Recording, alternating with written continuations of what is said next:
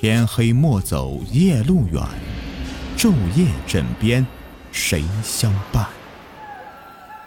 欢迎收听民间鬼故事。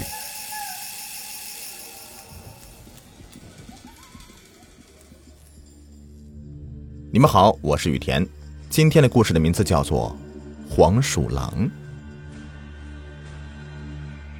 黄鼬，民间俗称黄鼠狼，是一种鬼气森森的生灵。那么，下面这两个怪诞的故事都是关于他们的。第一个故事发生在七十年代的中国北方的某个村庄附近的坟地里。故事的主人翁名叫阿炳，四十几岁的年纪。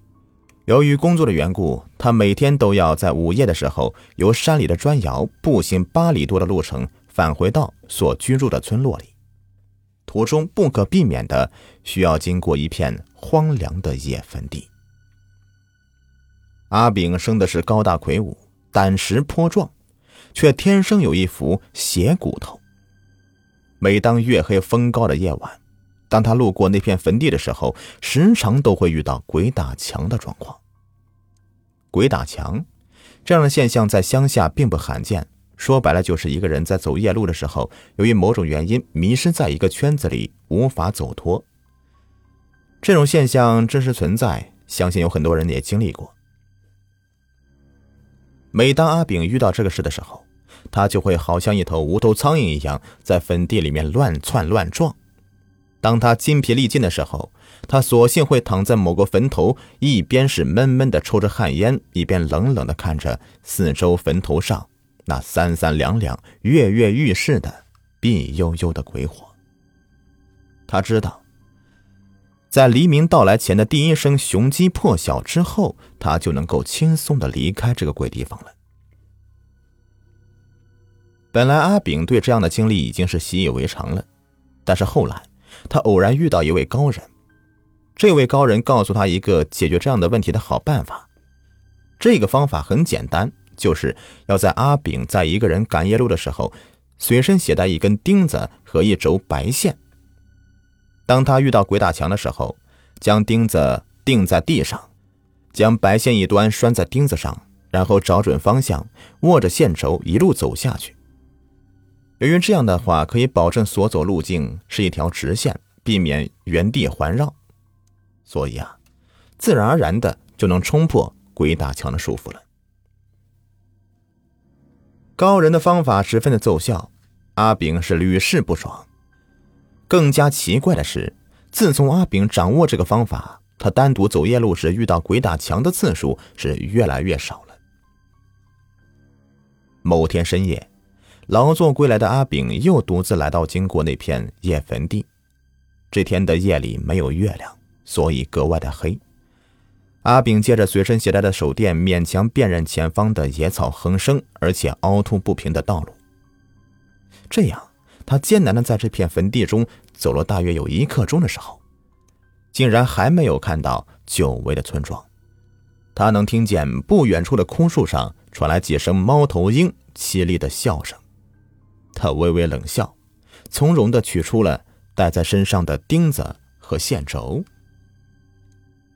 阿炳找到一块泥土松软的地方，将钉子狠狠的给钉了下去，然后在钉子上面拴了白线。他自己则握着线轴，头也不回的大步流星的朝村子方向走去。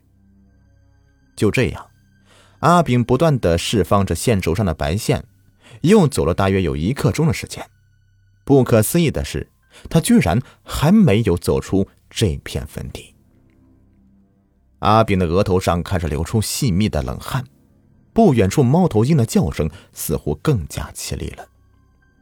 阿炳打了个寒颤，他低头看了看手里只剩下一半的线绸，心中生出一种不祥的预感，因为这样的奇怪情况他从来都没有遇到过。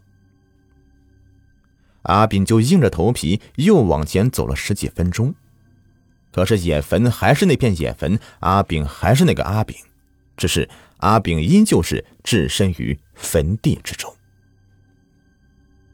渐渐的，缠在阿炳线轴上的白线越来越少了，他眼中的惊惧却越来越浓，阿炳忽然感觉，自己面前的这片时不时冒出鬼火的坟地，仿佛是铺天盖地、无穷无尽。他盯着手中的线轴上缠绕着的所剩无几的白线，忽然有一种想回到这个线轴的原点要去看看的想法。于是他提着手电，缓缓地转过了身子。可是，当他借着手电的微光看清楚自己背后所发生的那一幕时，饶是他胆识过人，竟也不禁被吓得倒吸一口凉气。原来，在阿炳的身后，一只身材硕大、通体雪白的老幼正蹲在地上，而在他的嘴里，竟然叼着乱蓬蓬的一大团的白线，一根被线拴着的铁钉从他嘴里面给垂落下来。这一团白线的另一端便延伸到了阿炳手中的线轴上。阿炳是怔怔的望着面前的这个老幼，突然明白了自己为什么无论如何也走不出这片坟地的原因了。原来，自己竟然是牵着这个黄鼬，在漆黑的坟地中不断的转着圈呢。这时候啊，这只奇怪的黄鼬眯着眼睛，冲着自己面前的阿炳。咧开嘴巴，顿时两排森森的獠牙就露出来。阿炳有一种奇怪的感觉，他认为自己眼前的这个黄鼬正在对自己微笑。想到这里，阿炳的手猛地一抖，手电摔落到地上，立刻失去了原本已经很微弱的光芒了。于是，在伸手不见五指的坟地里。一个被鬼打墙的男人和一只会微笑的黄鼬默默的对峙着。这第二个故事发生在阿炳所居住的那个村庄里面。故事的时间是九十年代的初期，正值改革春风吹满地，祖国大地正发展的时候。故事的主人翁阿生和他的妻子小娟也只靠磨豆腐为生。本来日子虽是平淡，却也相安无事。直到一个来村子里面投资的城里老板偶然见到了阿生颇有些姿色的妻子以后，阿生平静的生活就全部改变了。因为这个年轻英俊的老板追上了小娟，而没有见过大世面的小娟也被这个老板的年轻有为和出手阔绰给深深的打动了。之后的故事呢，便是。大家也是不难预测的。村长为了发展经济，以大局为重，有意的撮合小娟和这个老板。于是呢，两人就背着阿生鬼混到一起。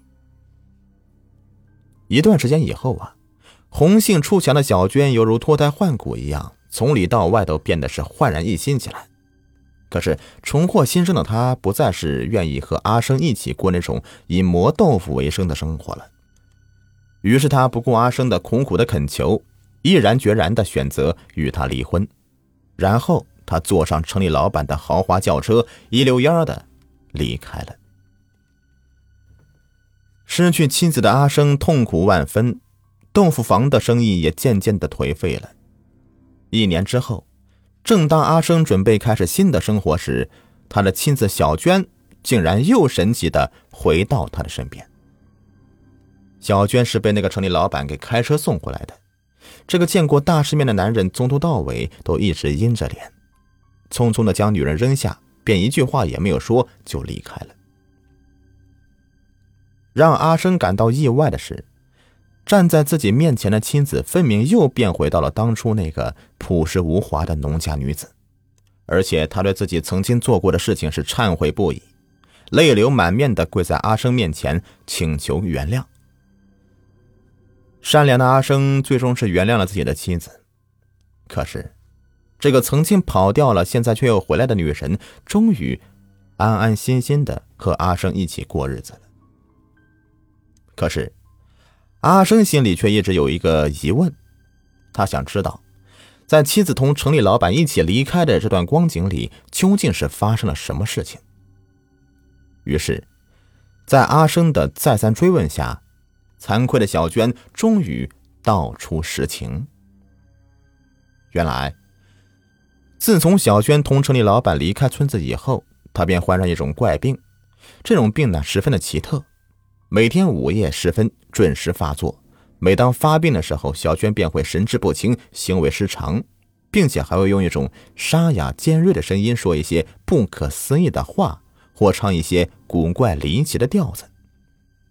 比如，在他来到城里老板家的第十天的深夜，原本熟睡的他忽然一下子从床上蹦了下来，接着便开始一边的手舞足蹈，一边用不知名的调子唱道。日落西山黑了天，徐徐越过阴阳关。三千小鬼走大道，五百孤魂绕窗前。阴风骤起惊雷现，阴雨忽来乌云翻。十家上了九家锁，只有儒家门没关。我来报那故人恩，问你负心为哪般？自古杀人须偿命，安有欠债不还钱？这一幕啊！只看得躺在他身旁的城里老板是瞠目结舌、魂飞魄散，而至此以后，小娟的病势开始愈演愈烈。城里老板带她去过无数家医院，看过无数位专家，可是却没有一个人能说出她到底得了什么病。直到后来，这个城里老板不惜重金请了一个颇有盛名的阴阳先生，才了解到了这怪病背后的各种缘由。据这个阴阳先生说，小娟其实并没有得病，她之所以一反常态，其实是因为她被一只得了道的黄鼠狼迷了心神，乱了性情。城里老板是闻言大惊失色，赶忙请他就这个解救之法。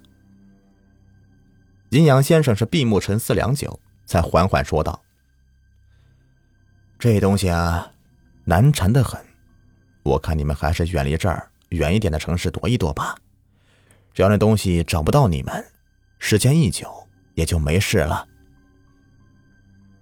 于是城里老板给这个阴阳先生两万块钱，然后便匆匆带着小娟坐飞机去浙江避难了。说来也怪，自从小娟来到浙江以后，一连五六个月也没有再发过病。城里老板是高兴的不得了。每天带着小娟去游山玩水，饱览了江南的锦绣风光。可是，当他们都是乐观的以为灾难已经是远离他们的时候，却万万没有料到，原来真正的噩梦才刚刚开始。一天深夜的时候，躺在床上的小娟开始莫名其妙的对身边的城里老板是咯咯发笑，她笑声有些沙哑，有点尖锐。开始，老板还没有在意呢，可是小娟就这样的不停的笑着，他终于感觉有些不对劲了。于是他转过脸，瞪着他的眼睛，警觉的问道：“你笑什么？”小娟抿了抿嘴，用沙哑尖锐的声音，恶狠狠的对城里老板说一句足以叫他胆汁剧烈的话来：“嘿嘿，你们找的我好苦啊，原来跑到这里来了。”你说我该不该笑啊？从这天起，小娟又开始频繁发病了，并且病情比以前更加严重了。在她发病时，仿佛是被什么东西给附了身，不断的以另外一个人的口吻恐吓这个城里老板，扬言倘若不叫小娟从哪儿来回哪儿去，他便永远别想安生。终于，城里老板是被折磨的精神崩溃了，迫于无奈。他只好将小娟送了回来。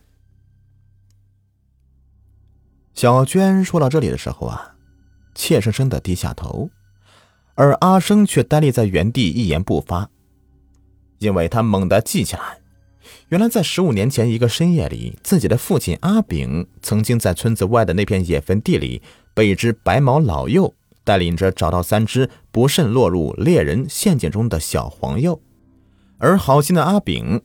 救出了他们，所以说，现在这个黄鼬缠着小娟，把她给从城里面带回来，是在报恩呢。好了，这一故事就全部说完了，感谢你们的收听，喜欢的话别忘了订阅、收藏和关注。在节目的最后啊，给您推荐一个卖潮服潮鞋的商家——辉哥潮牌工作室，经营各类鞋子衣服多年了，在业内啊是数一数二的卖家，质量经得起您的考验。有喜欢名牌鞋子、衣服的，又不想花太多钱的朋友啊，可以了解一下啊，像什么球鞋啊、运动鞋啊，他这里都有。微信号是幺八八七九四九二七九三，买不买没有关系，进来看看也欢迎。微信号是幺八八七九四九二七九三。